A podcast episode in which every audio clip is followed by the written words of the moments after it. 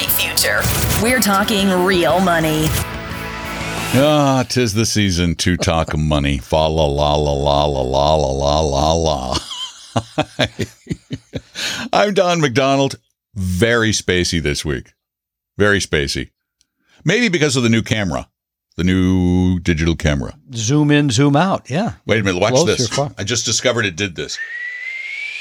If you're watching at home, Don disappears and then reappears without any work panning himself. This only works if you're watching Talking Real Money as a video cast on YouTube or at talkingrealmoney.com.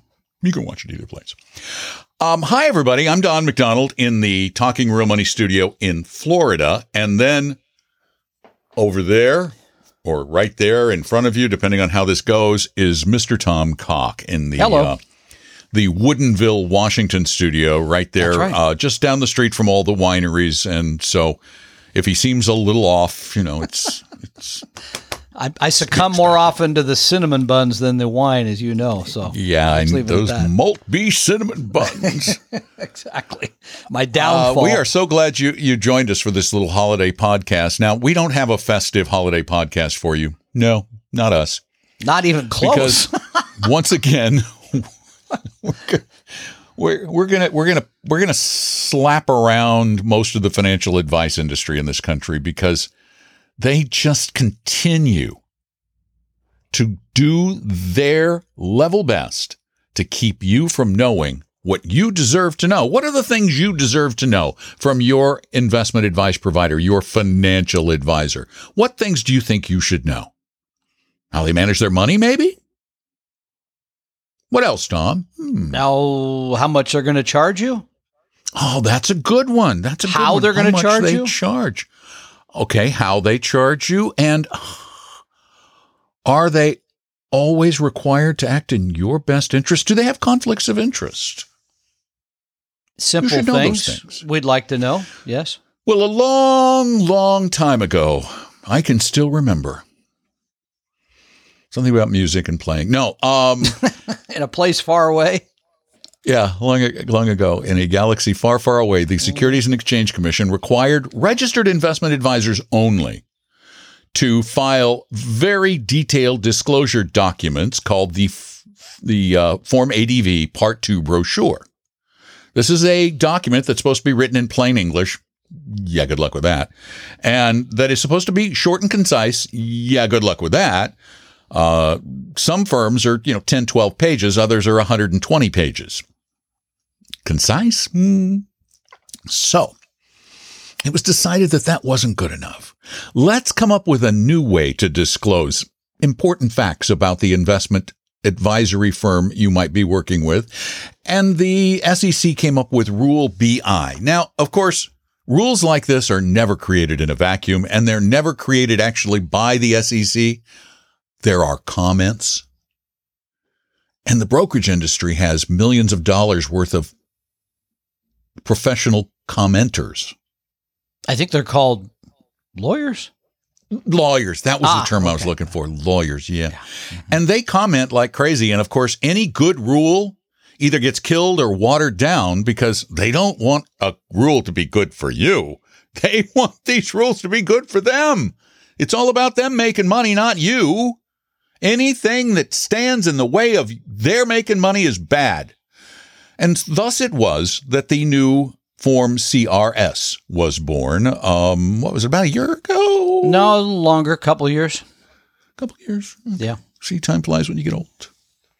CRS was supposed to disclose very simple things like how do you invest? What investment services do you provide? I'm looking at one right here. Ah, What fees will I pay?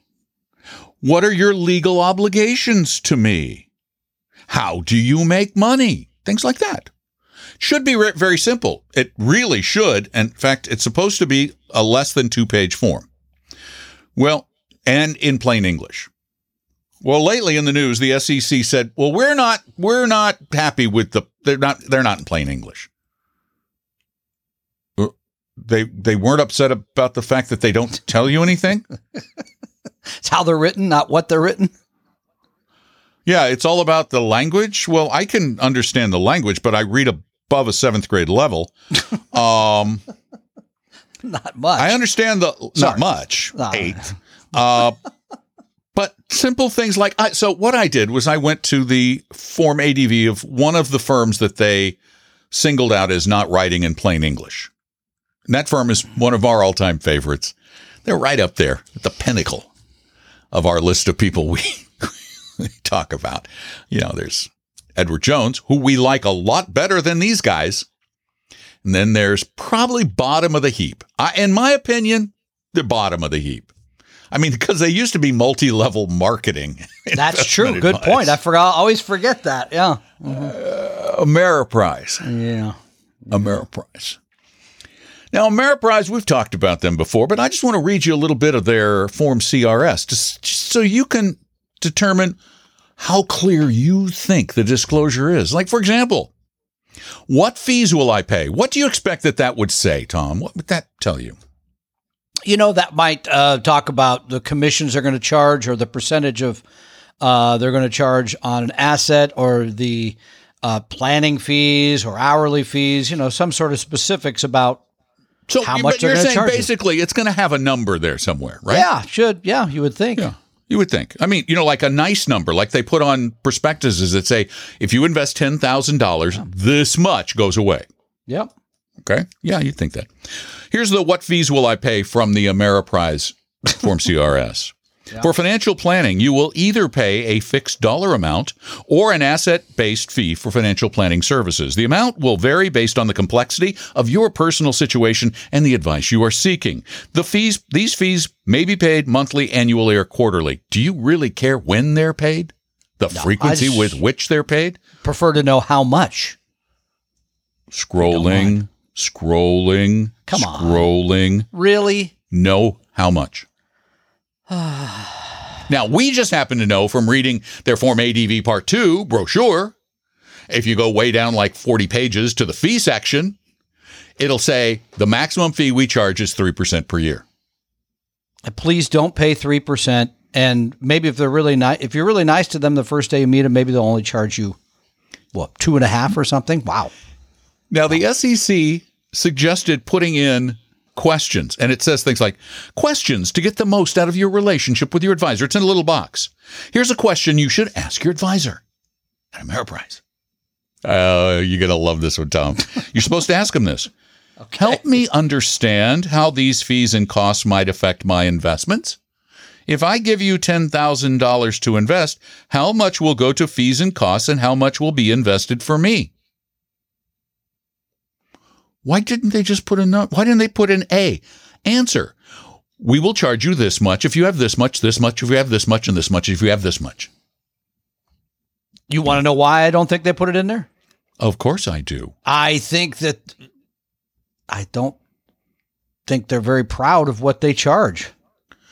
Let's see. If I put ten thousand dollars a year, are uh, in, in, no, just ten thousand, Yep. which you wouldn't accept, into your account, I will pay three hundred dollars a year for your services, Yeah. That's just the management. That doesn't include the investment. and that's not the mutual funds, right? so correct. maybe I'm going to pay four hundred a year. Probably that. How about are you acting in my best interest? Hmm. What does Ameriprise say about what are what are your what are your legal obligations to me, the client? Well, when we provide a Short paragraph. recommendation Yeah. as your broker dealer or act as your investment advisor, well, this is kind of a lie, and this is what the SEC is letting them get away with.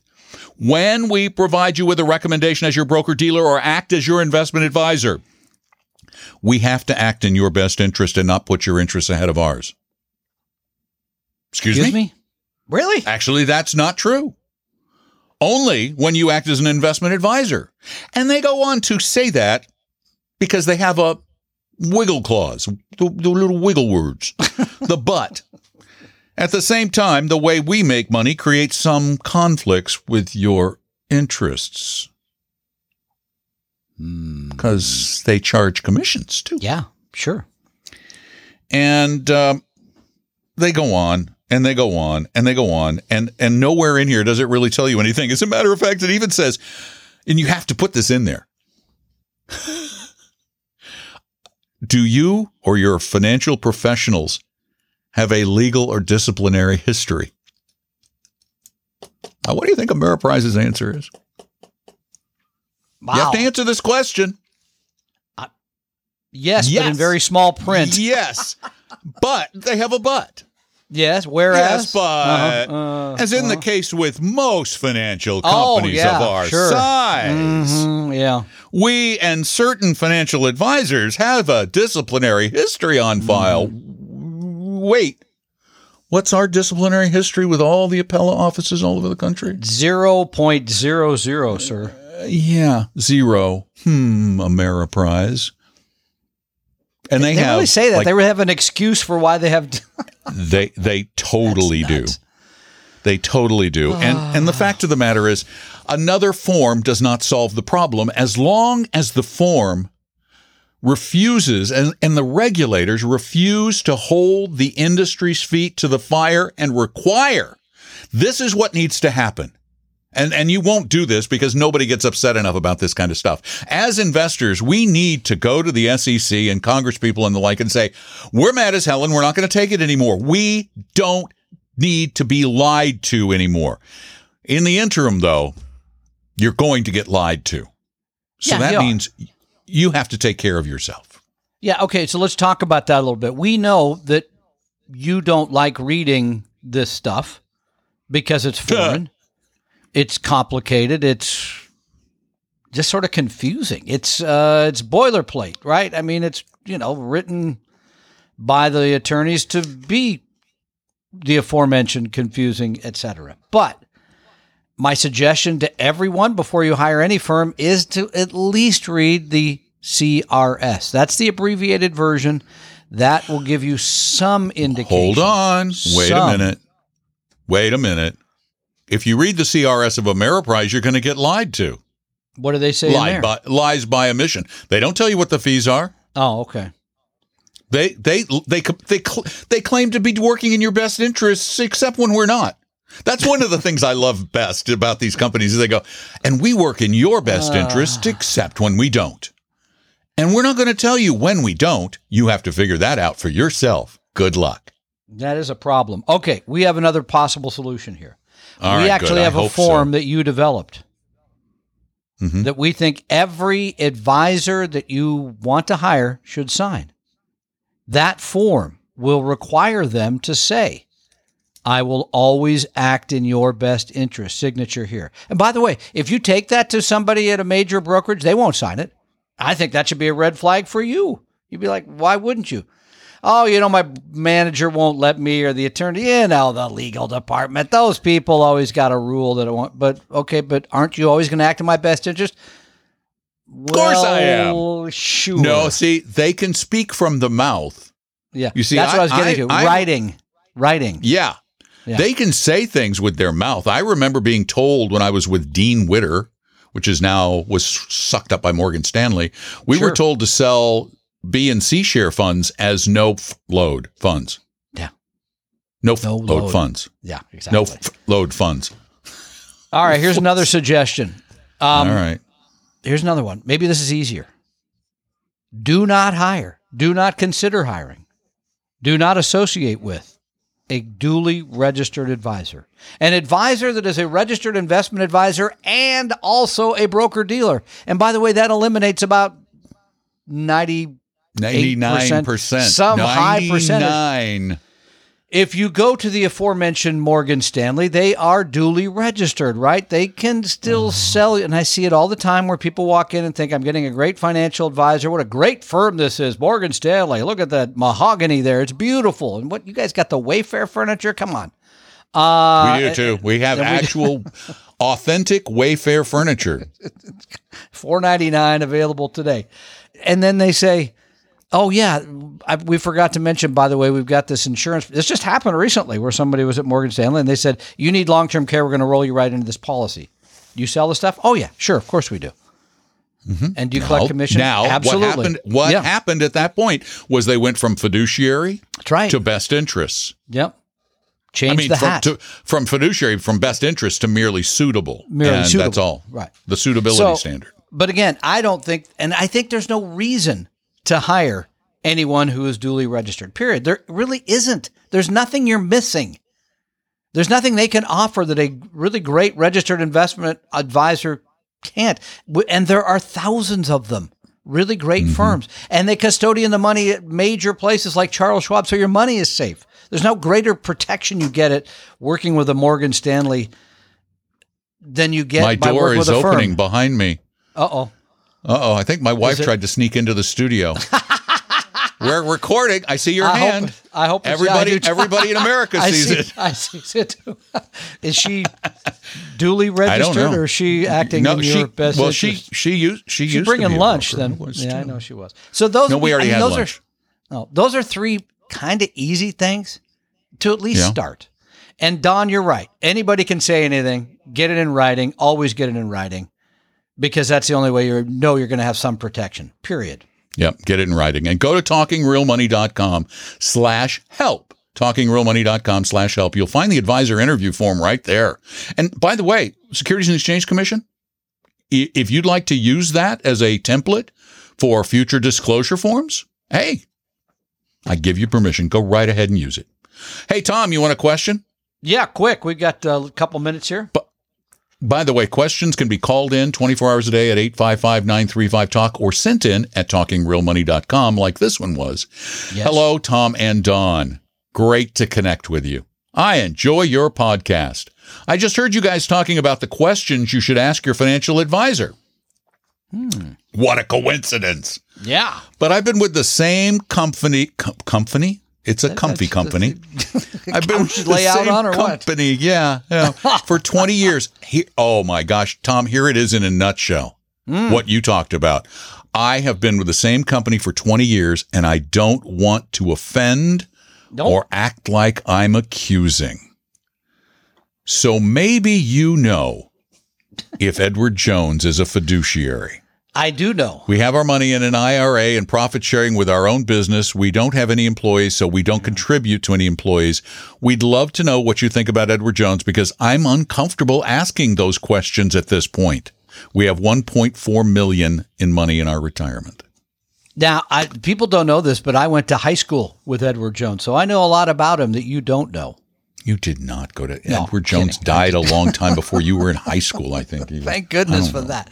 Edward Jones is not a 100% pure fiduciary. Not 100%. They are, mm-hmm. as we mentioned previously, dually registered. Edward Jones primarily, not all, but primarily uses loaded products, commissions. They do a lot of stuff with the American funds, sell a lot of other products. I think you did rate Ameriprise lower than Edward Jones, so they're moving on. Oh, I do because because Edward Jones' highest fee is like one and a half percent a year. that's Whereas it. Whereas Ameriprise is twice that. Yeah, Edward Jones has lowered their fees, but here's the thing, and this is for for our correspondent. Um, do you have any mutual funds from the American Funds family? Guarantee you do. Guarantee it. Do you have any annuities? If you have any of the aforementioned, then at that point when they were selling you those funds, they were not acting as a fiduciary because if they were acting as a fiduciary, they they really would have to try and sell you a less expensive True. similar product. And they can say all they want that we think they're better, but the reality is they've got to base those those decisions on empirical evidence, not on how I feel. And let's go Um, back so- to the to that relationship. Because when you have a 20 year relationship with anybody, that's hard to break. I get that. Uh, but here's the thing this relationship is a business relationship. They're Yeah, going to want to be your friends. They're but they're going to want to be your friends. I guarantee it. They consider you the, that. Hey, how you doing? Here's a bottle of wine. Thanks for working with us this year. Mm-hmm. It's a friendship, but it shouldn't be. It truly should be a business relationship. You're not getting treated with 100% fiduciary advice. And my guess is you're paying excessive fees. My guess. That's a really reasonable guess because with $1.4 million with a fee only advisor, you should be all in, including the cost of your mutual funds or ETFs, all in, probably at 80, 85 yeah, basis say 75, points yeah, max. 80. Mhm, yeah. You're max. paying more than that. More than that at Jones. I, I'm confident. As a matter of fact, I'd be willing to bet you're paying more than that just in the expense ratio of some of your mutual funds. You need May to well look. be. Yeah, Or they are not you need to get in touch. Uh, You know, you remember if you want us to look at your accounts and tell you exactly what you're you're paying, and you're thinking, oh, I don't want to go to them. They're gonna they're gonna like pitch me product or something. We don't do that. We don't pitch product to begin with, and we're not even going to try to sell you on our services. You can just go to vestory.com and make an appointment with our firm, Vestory by Appella, meet with one of our advisors, and Tom and I, we promise you will not be subject to a high pressure sales pitch. Promise. No, I do some of the meetings myself because it's fun. Tom does a lot of them himself. I enjoy And- it. And he likes doing them. I you know, do. you can send your statements in and he'll go, Oh, you're paying that much on that, that Mm-hmm. much on that. You'll just get the truth. One, Heck, I might do some this week with the holiday because what else am I going to do, huh? can you handle the truth? You can't handle it. Great question. All right. That was a great question. Fit right in. Thank Yep. you so much for being a part of this. We hope you have a great holiday or um, whatever period it is you're listening to this after the holidays because podcasts, they just go on and on and on. They live forever, as Tom and I hope to do. So we can be here with you talking real money. Talking real money. We hope you realize that the information provided on Talking Real Money is for informational, educational, and hopefully enjoyable purposes only. Providing personalized financial planning or investing advice takes time, so please consult with a really good fee-only fiduciary investment, tax, or legal advisor. We know a good one. Investing must always involve risk. In other words, you can and probably will lose money at times. Also, as much as you want it, no one can accurately and consistently predict the future. So past performance doesn't tell you a darn thing about what the future will bring. Unlike many other programs that say something similar, Talking Real Money is not trying to get you to buy or sell any financial products or securities. Instead, the program is provided as a public service by Appella Capital, a fee-only registered investment advisor. Thanks for listening, and please visit talkingrealmoney.com for more information and disclosures. Are we done now?